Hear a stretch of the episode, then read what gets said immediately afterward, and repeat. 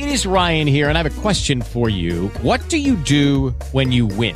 Like, are you a fist pumper? a woohooer, a hand clapper, a high fiver. I kind of like the high five, but if you want to hone in on those winning moves, check out Chumba Casino. At ChumbaCasino.com, choose from hundreds of social casino style games for your chance to redeem serious cash prizes. There are new game releases weekly, plus free daily bonuses. So don't wait. Start having the most fun ever at ChumbaCasino.com. No purchase necessary. BGW. Void were prohibited by law. See terms and conditions. 18 plus.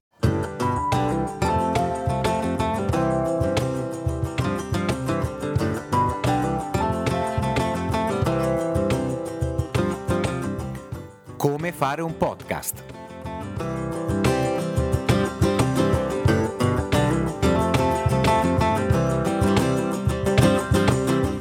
Io sono Gianni Gozzoli e in questo episodio farò un po' di storia del podcasting, dalle sue origini ai giorni nostri.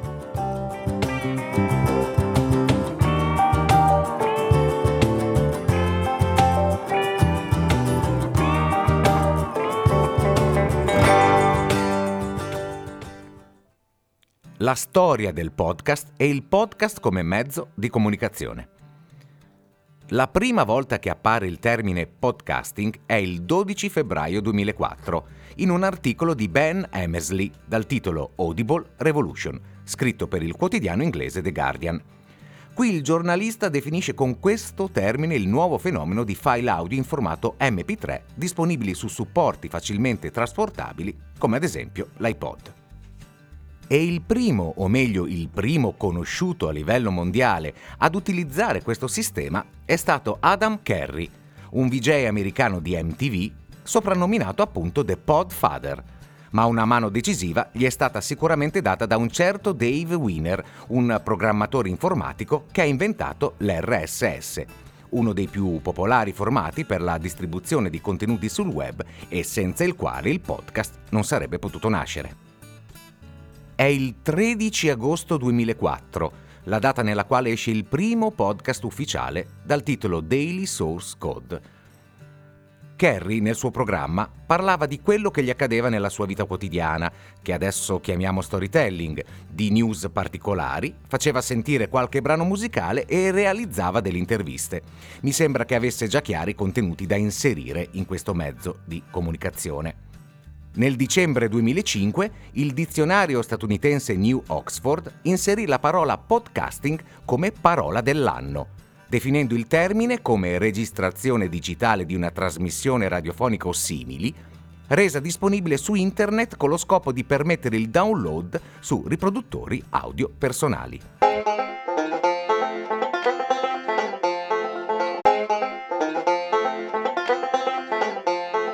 Nacque immediatamente un'associazione tra il podcast e l'iPod, anche perché in quel periodo il lettore audio portatile ideato e prodotto da Apple era estremamente diffuso. Il primo iPod arrivò in commercio nell'autunno del 2001 e si utilizzava quel termine per chiamare e identificare tutti i riproduttori audio portatili, almeno questo in Italia. È la stessa Apple che nel 2005, su intuizione di Steve Jobs, ufficializza al grande pubblico la parola podcasting, inserendo all'interno degli iPod una funzione specifica che consentiva di navigare e collezionare podcast all'interno del proprio iTunes. Jobs aveva addirittura cercato di registrare il termine per poterlo utilizzare in maniera esclusiva solo sui lettori iPod o su supporti Apple, ma l'ufficio brevetti americano stabilì che la parola podcast non apparteneva ad Apple. Per questo motivo si è cercato di rendere il termine neutro, utilizzandolo come acronimo di Personal Option Digital, e il primo ad averlo fatto sarebbe un certo Doc Sears nell'articolo DIY Radio with Podcasting oppure come acronimo di Personal On Demand, o anche secondo il vocabolario Treccani dall'inglese pod, cioè baccello o contenitore. Quindi questo termine deriva dall'unione di pod, Personal Option Digital, Personal On Demand oppure contenitore, e cast, abbreviazione di broadcasting, che significa genericamente la trasmissione unidirezionale di informazioni da un sistema trasmittente ad uno ricevente. Perché il podcasting inizia a diffondersi esclusivamente negli Stati Uniti? Per un motivo molto semplice, l'assenza totale di una radio pubblica. Per questo motivo il podcasting dava l'opportunità a tanti programmi di essere disponibili a livello nazionale. Ed è nel 2014, proprio negli Stati Uniti, che il podcasting diventa un fenomeno di massa, con il podcast dal titolo Serial, che successivamente raggiunge tutto il mondo con quasi 300 milioni di ascoltatori. Serial è la storia vera di un omicidio del 1999, raccontata in uno show settimanale.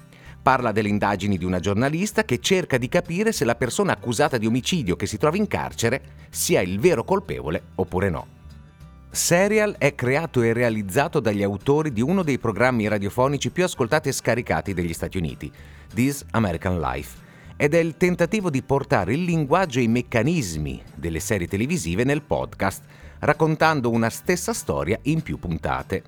Non è un radiodramma, non è teatro e non è finzione, è una storia vera, realizzata da giornalisti che hanno applicato gli strumenti del giornalismo verificando le fonti e indagando. Il successo oltrepassa i confini degli Stati Uniti per diffondersi in tutto il mondo, compresa l'Italia, pur rimanendo uno show parlato interamente in lingua inglese molto simile a quello che avviene in Italia sul finire del 2017, con il podcast Veleno di Pablo Trincia e Alessia Raffanelli, pubblicato su repubblica.it. Veleno è un podcast di sette puntate che racconta una storia sparita dalle cronache dei giornali. Vent'anni fa a Modena 16 bambini furono portati via per sempre dalle loro famiglie e i genitori vennero accusati di essere dei pedofili satanisti. Il merito di Veleno è proprio quello di avere sdoganato in Italia il termine podcast, facendolo diventare da fenomeno di nicchia a vero e proprio fenomeno di massa e facendo capire agli ascoltatori che il podcast non è semplicemente un programma tradizionale registrato dalle radio nazionali e reso pubblico al di fuori degli orari di messa in onda, ma è un vero e proprio mezzo di comunicazione.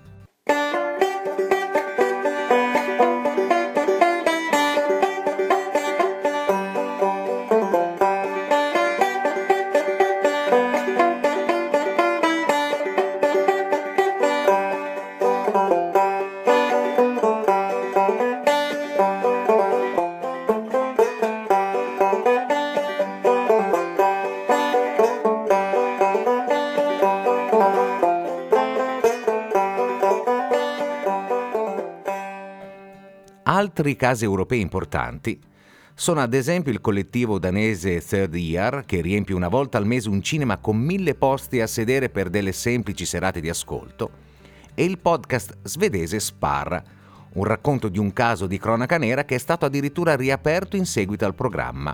Spar è arrivato a un milione di download in un paese di 10 milioni di abitanti come la Svezia.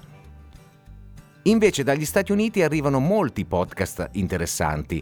Da citare è Stown, dai produttori di Serial, una storia vera che parte dalle indagini di un ipotetico omicidio e finisce con il ricostruire un mosaico sulla vita del profondo Sud America. Crime Town, una fiction investigativa ambientata a Providence, nel Rhode Island, dove crimine organizzato e corruzione sembrano toccare qualsiasi aspetto della vita quotidiana.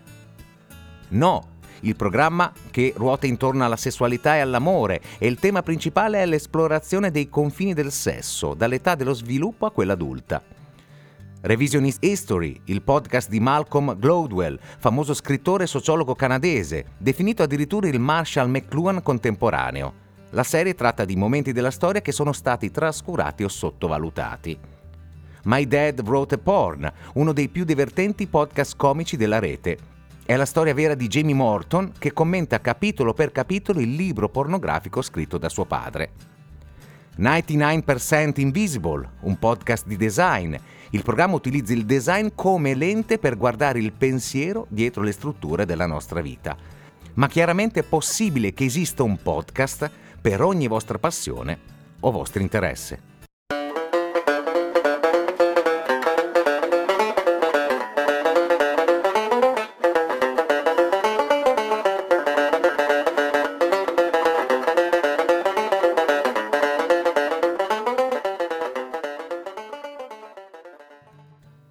Per quanto riguarda i podcast in Italia, tra gli show da citare c'è sicuramente Fantascientificast, uno dei più longevi e famosi podcast con più di 150 puntate realizzate. Poi c'è l'eccellente Ricciotto che parla di cinema e serie tv, Da Costa a Costa di Francesco Costa, nel quale si parla di politica, società e costumi americani in modo chiaro e approfondito. Poi esistono tanti podcast italiani che affrontano il tema del marketing, del digital marketing e della digital transformation. Da citare sicuramente Merita Business Podcast di Giorgio Minguzzi.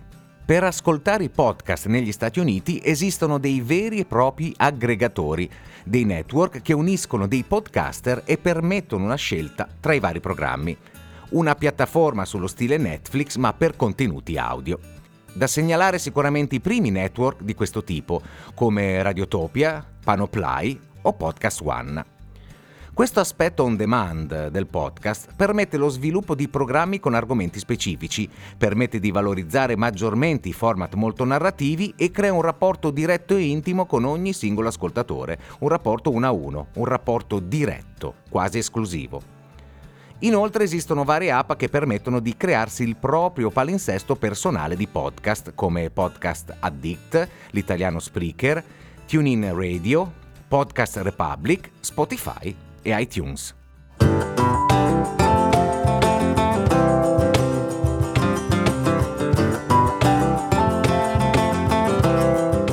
Il podcast sta sempre più diventando una produzione originale in grado di raggiungere quella fetta sempre più ampia di ascoltatori che cercano contenuti su smartphone o tablet e vogliono scegliere cosa, come e quando ascoltarli. Gli autori sono quasi sempre indipendenti e nascono quasi tutti al di fuori delle redazioni delle radio classiche nazionali. Ma soprattutto l'ascolto e la produzione sono in continua crescita.